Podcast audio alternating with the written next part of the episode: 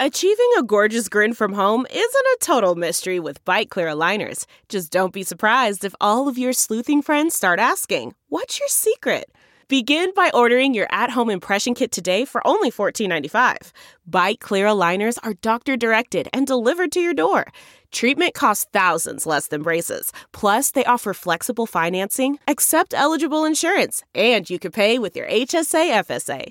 Get 80% off your impression kit when you use code WONDERY at Byte.com. That's B-Y-T-E dot com. Start your confidence journey today with Byte.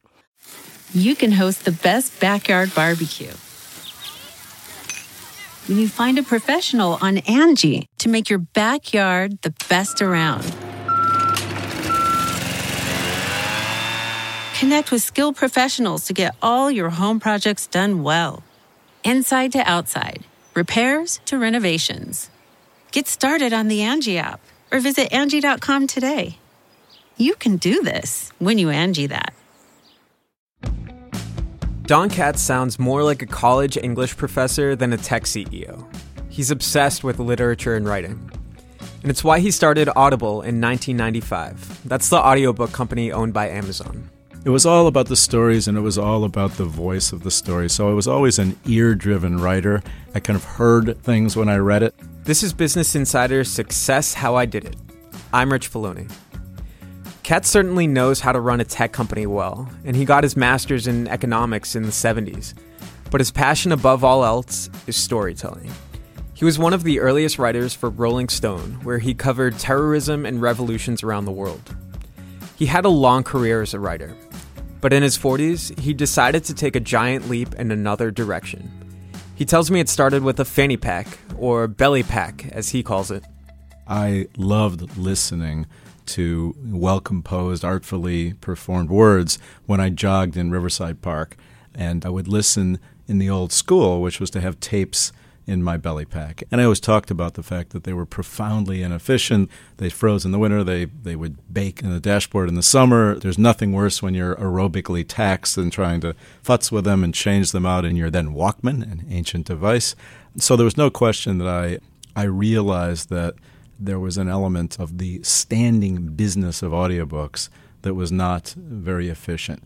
But there's many other strains of why Audible exists. And clearly, that one relates to the fact that when we did figure out the technology, and this was 1994 and 1995, that included how to download a file, how to secure that file. Like MP3 files. Exactly, but this was before the term was used. Okay. So, as with most things we've done, you know, so programming five years before podcast was named, to think that we survived because usually you don't get to be six or seven years before a market and, and survive is kind of one of the great mysteries. But the belly pack metaphor kind of related to the fact that when my college roommate, supercomputer designer, and I were volleying on all of this new technology, digital In signal processing, yeah, this mid 90s, and I realized we have to make it so I can get this into my belly pack, you know, whatever this is. And that led to the invention of the first solid state digital audio device. And that's why in 1994, I was walking around trying to convince smart people I knew that there was this future of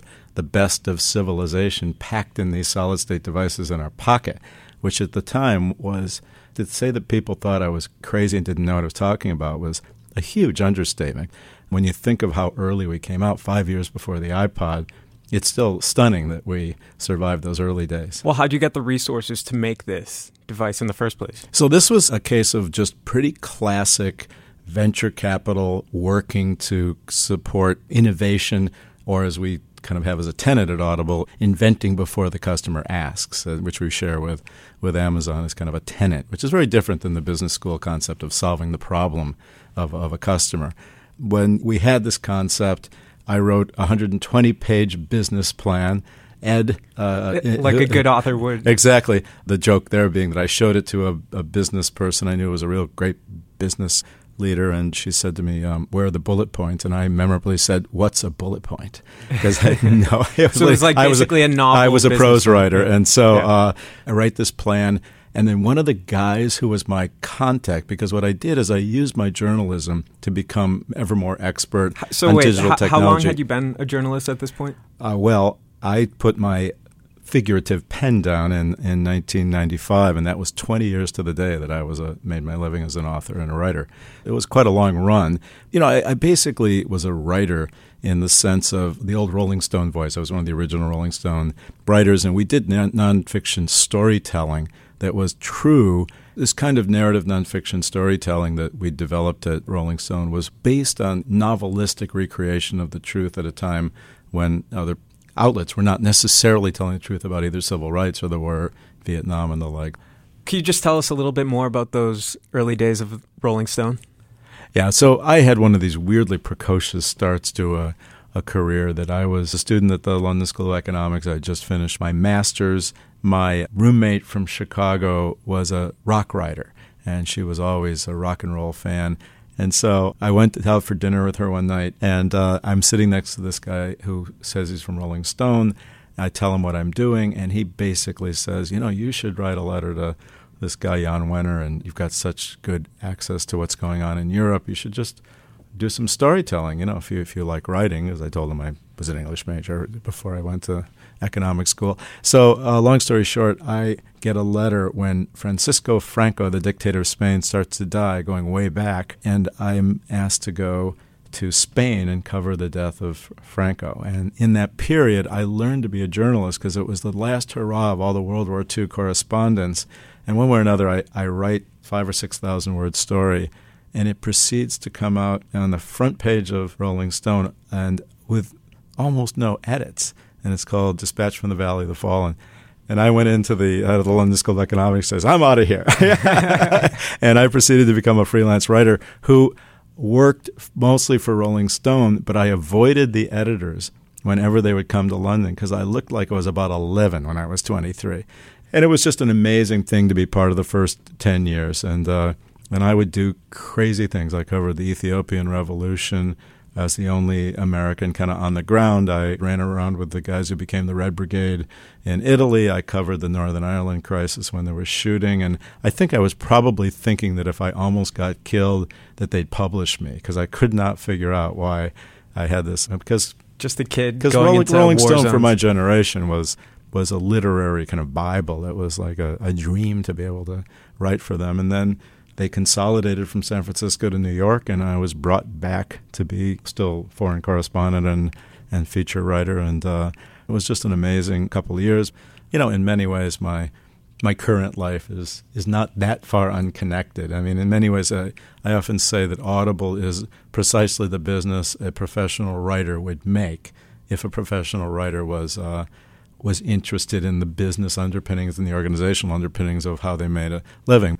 But it's a fantastic background. I wouldn't trade those 20 years as a writer for anything. When did you decide to go from journalism to being yeah, an inventor? tech guy, right?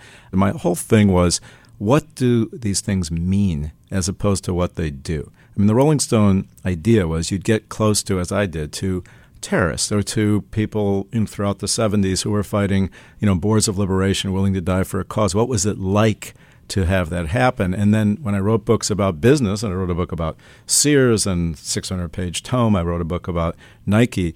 It was what do these companies mean to all the constituents around them and to the culture in general. And I think that allowed uh, Audible to grow up as a company that really was really consistently about you know opening up opportunities to consumers in particular. Uh, and this weirdness of customer centricity that I bonded with Jeff Bezos on, where you really are working backwards from an, a different idea, which is like, how can you actually import something more profound to people because of the power of, of an organization, as opposed to, you know, measuring yourself in dollars and cents or just permutations on a theme.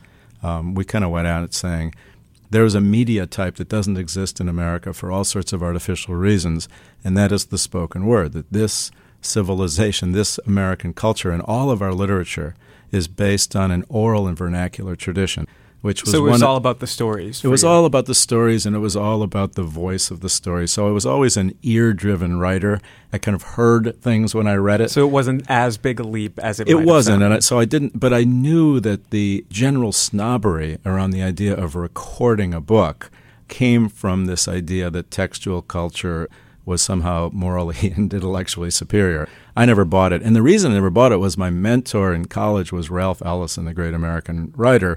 And Ralph was an unbelievably deep student of the vernacular tradition. So I read a lot of the studies from the 1920s in particular about how American literature became this function of oral culture. And of course, historically, you know, there was no written culture, and the Greeks through the end of St. Augustine all were against writing as intellectually inferior because it would atrophy memory and the ability to think. So Uh, Audible came into existence for a lot of different reasons, but I was a pretty rare, pretty literary writer yeah. who actually thought the sound of literature had the same integrity as the look of it. Sure. And the seeds of this were when you were in college yeah. Why didn't you start to get into this field at that point? Why wait 20 years into I, your career? I'm still more the student and the celebrator of advanced technology than I am the creator of it. So I often say, actually, that being an inquisitive journalist is probably one of the best backgrounds to start a company. Because if you're good as a reporter, you actually know you don't know enough.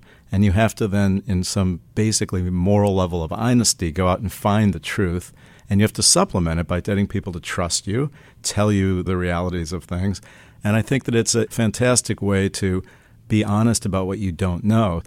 Now that I'm a very active angel and even started a venture fund, I see that there is an instinct with particularly pure tech younger entrepreneurs that can do it all. And it's just not true. And I think you do actually have to have this fearless inventory of what you just don't know.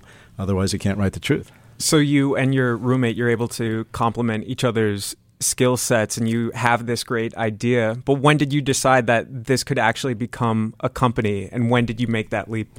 It was literally us just riffing on this idea, which sounded like a business idea with all this rationalization of cost, more consumer choice. The weird thing was that Ed Lau, who's one of my best friends to this day, Ed knew how to do spreadsheets, unlike me. So the business plan began to really look like a like a business plan. So it went and from a novel to an actual business plan. It did, it did, and uh, and and very quickly. And I got a lot of un- underemployed geniuses out of Bell Labs to build really from whole cloth all of the code, the technology, the flash imagery. You don't think about how many things you know you needed to invent in that day, to say nothing of designing the hardware. And it had a lot of you know funny moments to it, which was that the original thing that we put a patent out on, which was I remember fourteen thousand dollars on my credit card, and it was a working writer with a house and and kids. It was a stress point at that point. Even though I took an 85% year over year pay cut between my last year as a writer and my first what year as an entrepreneur, my family, my, my wife has always supported me kind of working without a net. I mean, you can't do this stuff without that kind of home support. But the funny thing about the patent was that it was for a solid state cassette. It was shaped like a, an old school cassette. And the idea was you loaded it up off the phone lines, you stuck it in the tape bed in your car, and then that proceeded to turn electromechanical controls into digital controls. And you look back and think, well, the tape bed was going out of existence. So it was one of those kind of like good idea at the time things and pretty cool. So in our many cases of audible ready devices, all these devices that we ended up having our firmware and software inside when they including the iPod, you know, all the museum pieces at Audible headquarters, it sits there as uh, actually probably the first thing we it's thought like a of. relic, yeah. Yeah. And when you're saying that this dark period of trying to survive, was that in the late 90s, the early years? Yeah, I would say that, you know, being as early as we were to the market, you know, we really took off in, in 2003, and that was 95 we started the company. Usually you don't get more than sometimes months, let alone years. But we did a lot of smart things to survive. And I think part of it was, too, that since I'd watched business as a student of it. I mean, in many ways, I was more of a student of larger organizations than I was a starter of a of smaller companies. But I knew enough to know that I was not going to give our IPO money from when we went public in in the summer of 1999. I was not going to give it, which almost everybody did, to either Yahoo or AOL. You know, at that point, because as soon as the bubble broke in April of 2000, um, they had no money. So we kept our money. We partnered precociously with big companies, which was one of our, our kind of distinctive stories. Try to succeed throughout partnering the competition, but we did end up having you know big partners: Microsoft, Bertelsmann and others who were there to kind of back us up during tough times.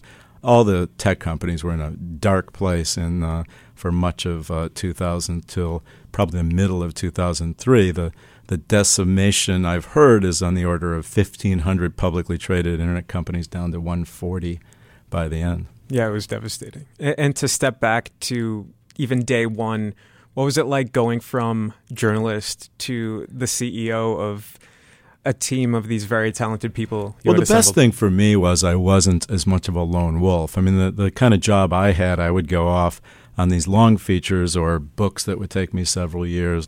I learned a lot from so many people, but ultimately I'd come back and I would have to be in a room writing. It was like me and the and the ideas, and I realized at various points in my life, notably raising a whole lot of money to rebuild a library in my in my hometown that I was pretty good at galvanizing teams around ideas and visions and creating missions that you could build consensus around and things like that. And I just thought, how great would it be to have colleagues, particularly colleagues who would become your friends, which is what's happened. So, one of the biggest changes was just being together. I remember we had a retreat in 1996 for all 11 of us or whatever, and uh, and everybody goes around the room to say what's you know what's exciting about this to them. And the office manager spoke, and she said, "Well, the amazing thing for me is that my boss never worked in an office before."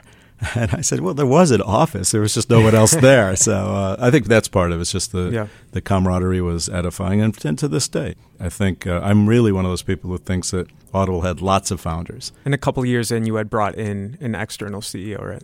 Yeah, I did. I mean, you know, I mean, I was easy about whether I was a chairman or the the driving presence or the CEO, but yeah, there was a a point where just the tech build, particularly being in the hardware business, was so specific that I recruited a, a great guy um, to just be CEO for the tech development capacity he had. And he unfortunately died on a basketball court at 39 years old of an aneurysm. And uh, I often said that of those of us around, uh, you know, then the 30 some of us, it totally steeled, I think, people to some of the external realities of life.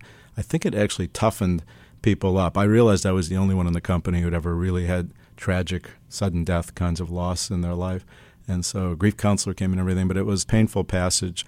Uh, the guy's name was Andy Huffman. He was a great, great guy.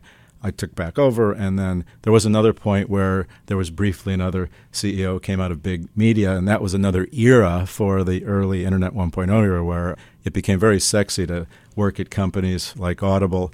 Another very nice guy came in, but that didn't keep. Yeah. I was CEO again. So I've been there. Uh, you know, I'm one of those strange animals in that I'm a founder still there after all these time. So when did you and Jeff Bezos have your first conversation? We, the first conversation we had probably in 2006, and then we consummated the marriage in uh, 2008.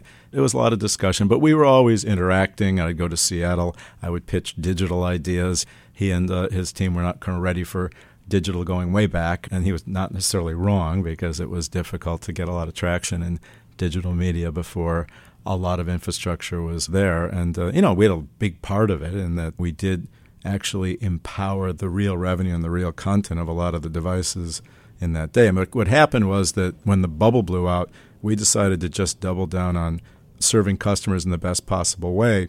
And that meant we developed all kinds of SDKs and firmware that would be built into the MP3 players so that they natively worked with Audible. And that's what happened with, with the iPod. We had chips that were made that were Audible compatible.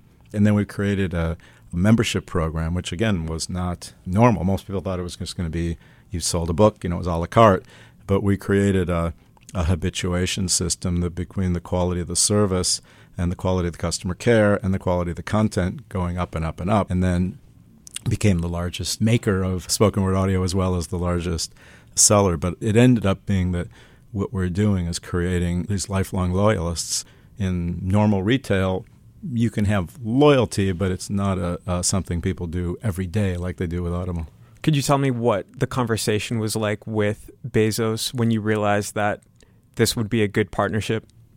I mean, I forget, you know, who came up with the idea first or second, but we mainly would get when we got together was just to trade ideas, which was always what I did from the time I met him and in the mid '90s, which was just literally you know, what are you thinking about this and what are you thinking about this? It always was a great uh, way to just interact when we saw each other.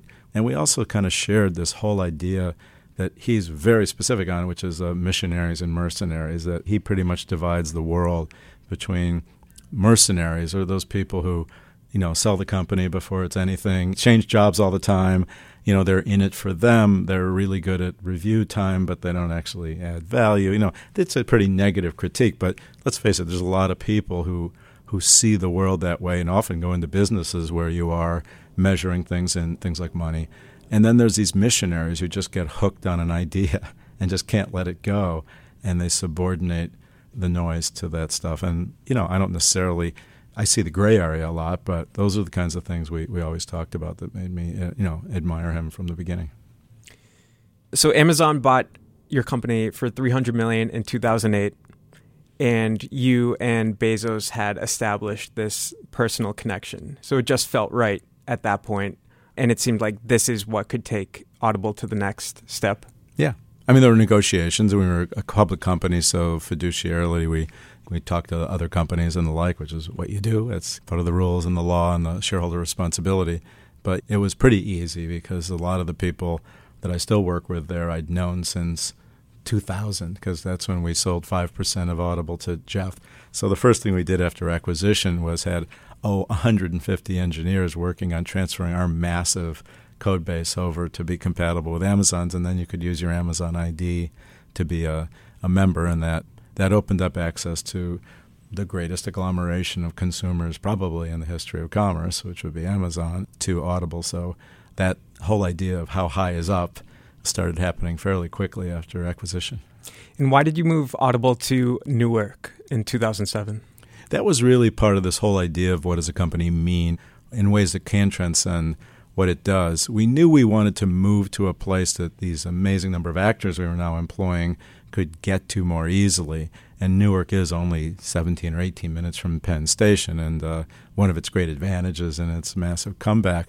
I was always interested in urban transformation, and you saw how you could teach a kid out of poverty through the amazing dedication of these teachers and the like. So I was very focused on that, and I just got to know Newark that way. But we just wanted to move in and start to define the culture through these other things like embracing as a customer set people without socioeconomic privilege, and uh, just because it seemed like the right thing to do. So we, you know, first thing we did is we just made a rule that all the nepotistic hiring of the kids of my friends and, and things like that was going to end because you had to be a kid from Newark to be a paid intern at Audible.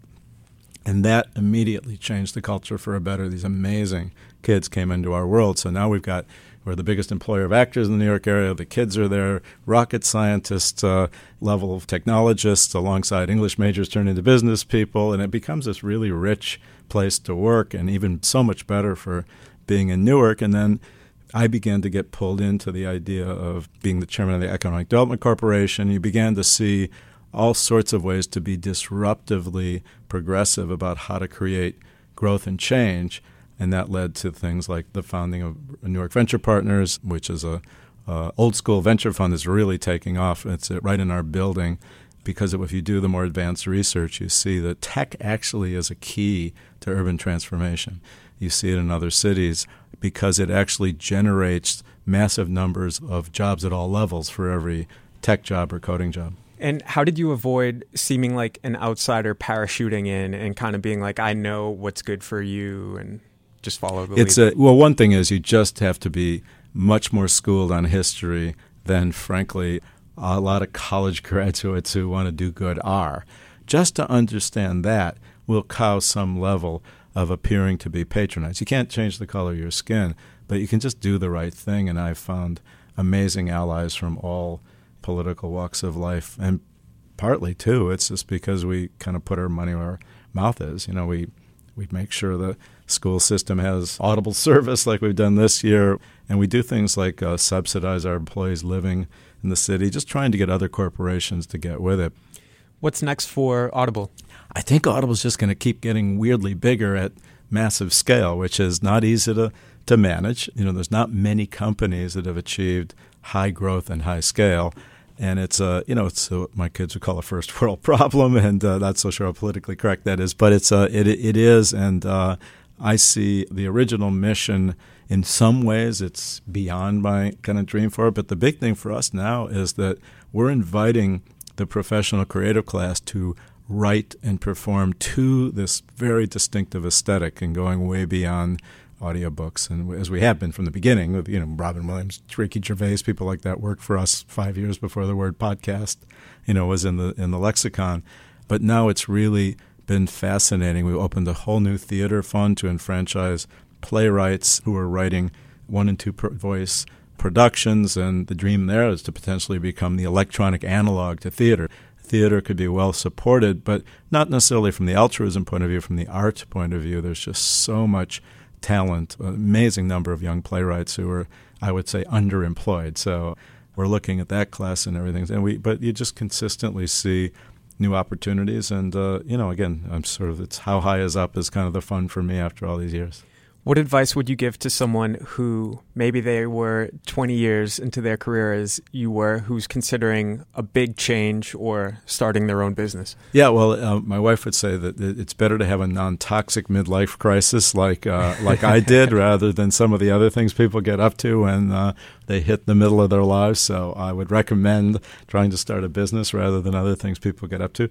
He's a little less uh, family toxic, but I think that you know, the question is can you take what you probably get to know a little bit more because you've accumulated more experience and then be as inventive as somebody younger who has this monolithic belief in a new idea and stuff. And if you've got that kind of ability to persevere, but you have to be one of these relentless people. You know, you kind of have to, you know, if I listened to a lot of the people around me, largely people who went to business school, would have shut the company down six or seven different times just to be, quote, responsible. But I was nothing but irresponsible. I always found more money. We always got through the problems. And so it's, you know, I think you just keep your energy up, you know, and look for opportunities. And uh, the other thing is, though, is don't avoid history no matter what you think up, you probably need to have historical context. And then you also have to have colleagues you trust. You have to define your vision around the right kind of metrics because you, you need to have a vision of what you're going to measure in the early days. Because if you don't, the people you get the money from will tell you how to measure, and you won't necessarily want that until it's the right time. Well, thank you so much, Tom. Thank you, guys. It was great. Thank you. Thanks for listening to Success How I Did It from Business Insider. Our show is produced by Anna Mazarakis, and our executive producer is Dan Bobkoff. I'm Rich Feloni. Don't forget to subscribe to Success How I Did It on Apple Podcast or wherever you listen, and leave us a review because those really help. We'll be back next week with another episode of Success. You know how to book flights and hotels. All you're missing is a tool to plan the travel experiences you'll have once you arrive. That's why you need Viator. Book guided tours, activities, excursions, and more in one place to make your trip truly unforgettable. Viator has over 300,000 travel experiences to choose from Everything from simple tours to extreme adventures and all the niche, interesting stuff in between. So you can plan something that everyone you're traveling with will enjoy. Real traveler reviews give the inside scoop from people who've already been on the experiences you're considering. So you can plan with confidence. Free cancellation helps you plan for the unexpected. And 24 7 customer support means you can travel worry free. Download the Viator app now and use code Viator10 for 10% off your first booking in the app. Find travel experiences for you. Do more with Viator.